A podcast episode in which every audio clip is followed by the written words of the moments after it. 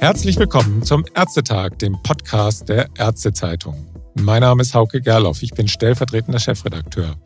Heute geht es um das Innovationsfondsprojekt Arena, das sich damit beschäftigt, Antibiotikaresistenzen nachhaltig abzuwenden.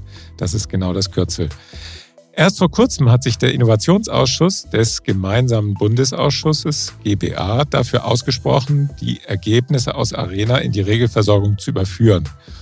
Und am Telefon begrüße ich dazu jetzt Dr. Veit Wambach, den stellvertretenden Bundesvorsitzenden des Virchow-Bunds, den ehemaligen Vorstand der Agentur Deutscher Arztnetze und des Arztnetzes Q und E in Nürnberg. Und der muss es wissen. Hallo, Herr Dr. Wambach. Hallo, Herr Keloff. Herr Dr. Wambach, Sie sind Allgemeinmediziner, bis vor kurzem in eigener Praxis. Um mal einfach ins Thema reinzukommen. Die arzneimitteltherapeutische Gretchenfrage. Wie halten Sie es mit Ihren Antibiotikaverordnungen, wenn Patienten mit Atemwegsinfektionen zu Ihnen kommen? Etwas medizinischer gefragt, wie gehen Sie dann vor? Es ist vollkommen klar, es geht um einen rationalen Einsatz von Antibiotika. Es geht auch beim Arena letztlich darum, dieses scharfe Schwert dauerhaft für die Zukunft zu sichern.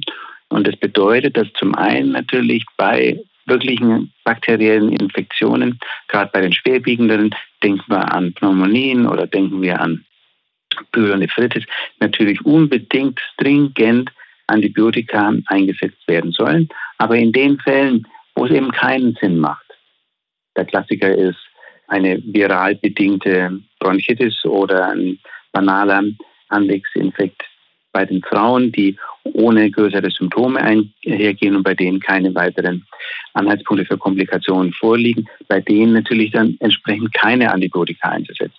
Also gezielt Antibiotika in den Fällen, wo es notwendig ist, wird auf Dauer dafür sorgen, dass es weniger Resistenzen gibt. Und das ist der, das Grundprinzip meines Handels schon in der Praxis seit vielen, vielen Jahren und war auch das Grundprinzip für Arena. Mhm. Unter Ihrer Ägide beim Netz Q&E ist das Projekt Arena ja geboren worden, wenn ich das richtig erinnere. Mhm, ja. Hat die Nachricht vom GBA in der vergangenen Woche, dass Ihr Projekt in die Regelversorgung aufgenommen werden könnte, Sie ein bisschen stolz gemacht? Ich bin total begeistert. Es ist für mich wirklich wirklich ganz, ganz toll.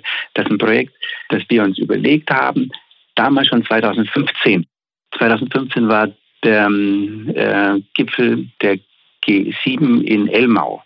Und die Kanzlerin hat damals zur großen Überraschung vieler eben nicht gesagt, wir nehmen wieder ein klassisches politisches Thema als frei wählbares Thema, von dem der einlädt, in dem Fall Deutschland, sondern sagte, wir wollen als weiteres Thema hier dazu nehmen Antibiotikaresistenzen. Ja. Und das hat mir klar gemacht, welche wahnsinnige Bedeutung weltweit das Thema Antibiotikaresistenzen tatsächlich darstellt. Und für mich war klar, da kann man nicht nur sagen, Riesenthema, sondern muss auch tatsächlich etwas tun, um dieses Thema ins, ins Bewusstsein der Menschen in Deutschland, aber natürlich auch der Kolleginnen und Kollegen zu bringen. Und das war letztlich die, die Grundüberlegung dann ab 2015, wie könnten wir gemeinsam mit unseren Partnern tatsächlich äh, ein Projekt mit der Zielrichtung rationalen Antibiotika-Einsatz, Verminderung von Resistenzen initiieren. Mhm. Das hat mich persönlich ja immer sehr für die Netze, für die Arztnetze auch eingenommen, diese äh, dieses Anpacken, wenn man ein Problem erkannt hat, dass man das dann gemeinsam auch mit externen Partnern versucht zu lösen. Und das ist so ein typisches Projekt. Ich habe das lange verfolgt schon. Fand ich das sehr beeindruckend. Vielleicht können Sie kurz beschreiben, was Sie mit diesem Projekt alles angestoßen haben, um einen leitliniengerechten Einsatz von Antibiotika zu erreichen. Denn da haben Sie ja an vielen Schräubchen gedreht, nicht? Ja, also zunächst mal, Arena war eine dreiarmige, unverblindete, cluster-randomisierte Studie in insgesamt 14 Netzen und es waren 80.000 AOK-Versicherte daran beteiligt, 63, ähm, eine ganze Menge Praxen jedenfalls. Und wir haben uns dann überlegt, was kann man tun. Und in allen, in allen Bereichen war es wichtig, dass Informationen für Patientinnen und Patienten gegeben werden, dass Qualitätszirkel mit entsprechenden Informationen für die Kolleginnen und Kollegen angeboten werden und auch Qualitätsindikatoren definiert werden, deren Ergebnisse dann wieder in den Qualitätszirkel rückgespiegelt werden. Mhm. Das war in allen Bereichen gleich. Und die drei Arme, äh, die unterschieden sich dadurch, dass ein Arm nur diese Dinge brachte, der zweite Arm sehr, Arm sehr stark die MFAs mit einbezogen hat und im dritten Arm noch zusätzlich, sagen wir mal, EDV-Tools mit Verwendung gefunden haben. Mhm. Insgesamt war dann sehr erfreulich, dass in allen drei Armen hochsignifikant die Senkung von Antibiotika da nachweisbar war mhm. und auch gezielter äh, Antibiotika eingesetzt wurden, die sinnvoll waren und glücklicherweise auch die Zahl von denen, die weniger sinnvoll waren, deutlich zurückgegangen sind, sodass wir unser Gesamtziel hier gut erreichen konnten. Mhm. Als das losging, da war ja vom Innovationsfonds, wenn ich mich richtig erinnere, noch gar nicht die Rede und auch nicht von Möglichkeiten der Förderung. War das so oder hatten Sie von Anfang an durch die Partnerschaft mit der Krankenkasse, also mit der AOK war das ja, sofort dann auch die Möglichkeit, dieses zusätzliche Engagement auch finanziell ein bisschen vergütet zu bekommen?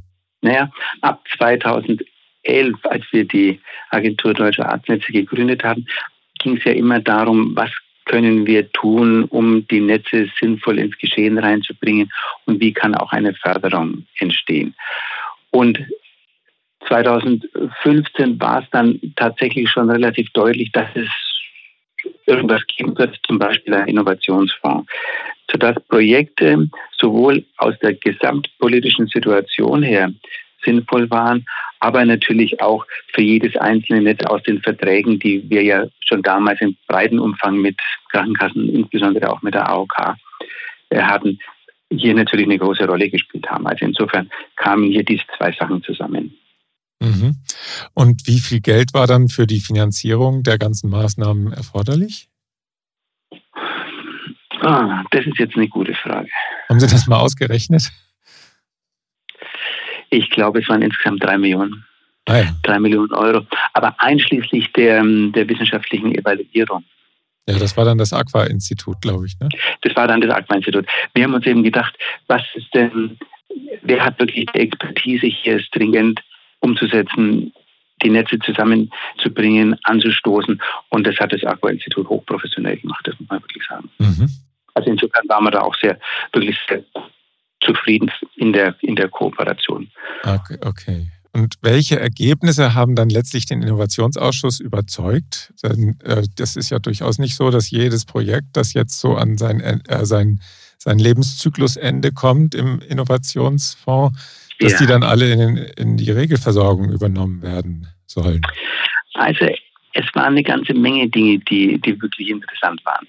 Bei den Kolleginnen und Kollegen kam mit Abstand am besten rüber die Arbeit in den, in den Qualitätszirkeln mit den Qualitätsindikatoren, also letztlich mit dem Rückspiegeln der eigenen Ergebnisse, mhm. die Diskussion in den Qualitätszirkeln um sich weiterzuentwickeln, aber auch von außen immer wieder der Input von wissenschaftlicher Seite, wie man mit Antibiotika umgehen musste. Das war, denke ich, ein ganz, ganz wichtiger Punkt.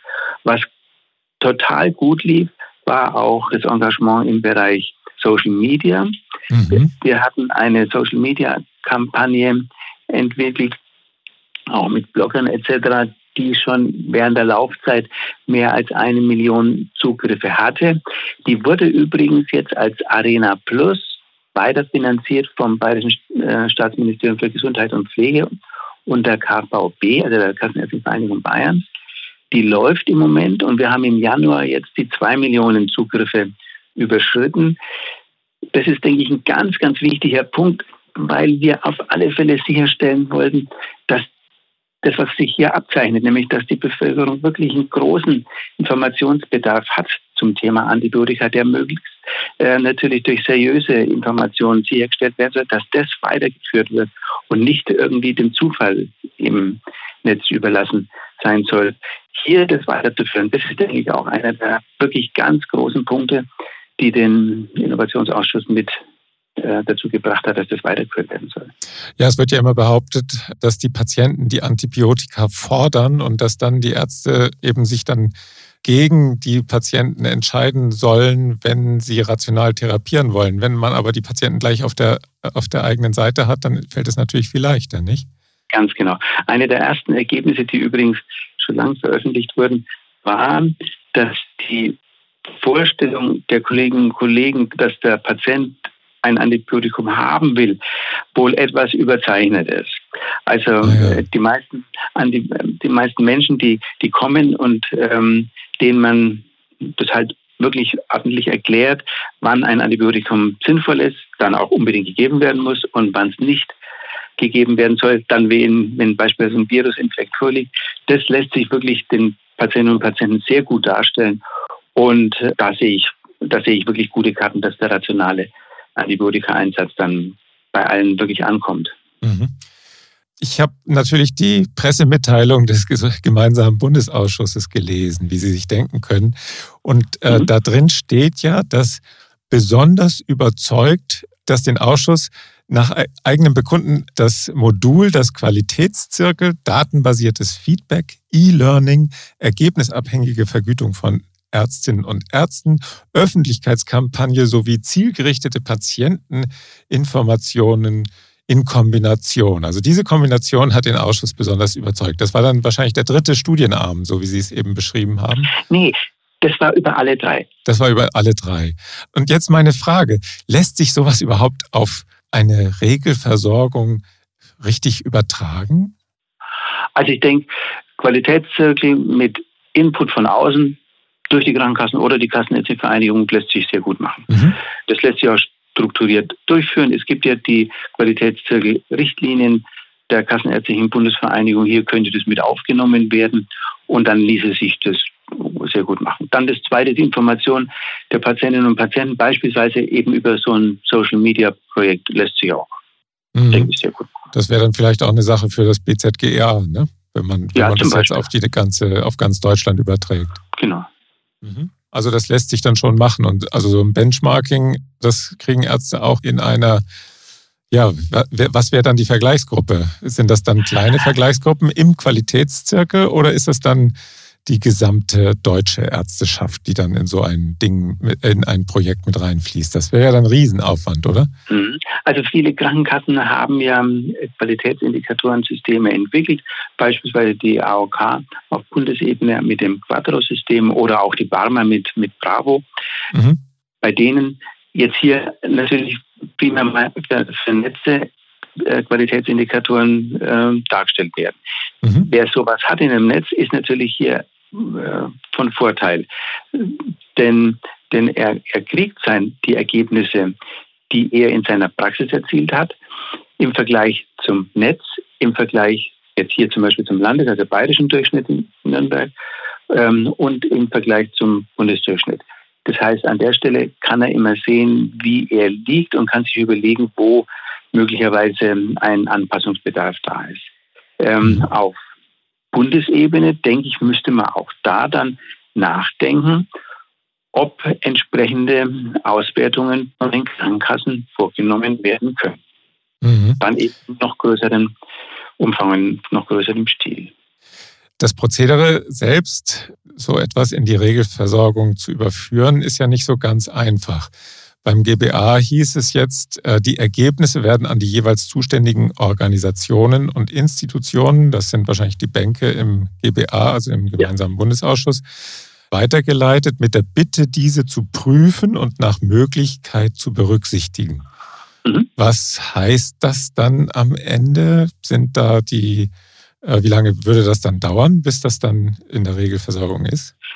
Also sagen wir mal so, nachdem ich jetzt 25 Jahre Netze gemacht habe und mich da engagiert habe, weiß ich, dass nichts super schnell geht, aber es ist auch nicht so, dass gar nichts geht, sondern es geht langsam voran. Und das ist auch in Ordnung so, weil das aus meiner Sicht das Grundprinzip der Demokratie ist, dass die Komplexität des Geschehens mit den unterschiedlichen Ansichten halt unter einen Hut gebracht werden muss. Das heißt, KV, Krankenkassen etc., wenn es im stationären Bereich übergeht, natürlich auch den stationären Bereich, die müssen zusammenkommen und jeder muss sich drin wiederfinden, ohne dass einer das Gefühl hat, ja, ich werde hier über den Tisch gezogen. Also ja. hier zum Kompromiss zu kommen, ist die Grundvoraussetzung, braucht ein bisschen Zeit, aber am Ende sind dann alle soweit und stehen dahinter und dann hat, hat man eben wieder einen Schritt gemacht. Nur ganz schnell wird es nicht gehen. Mhm.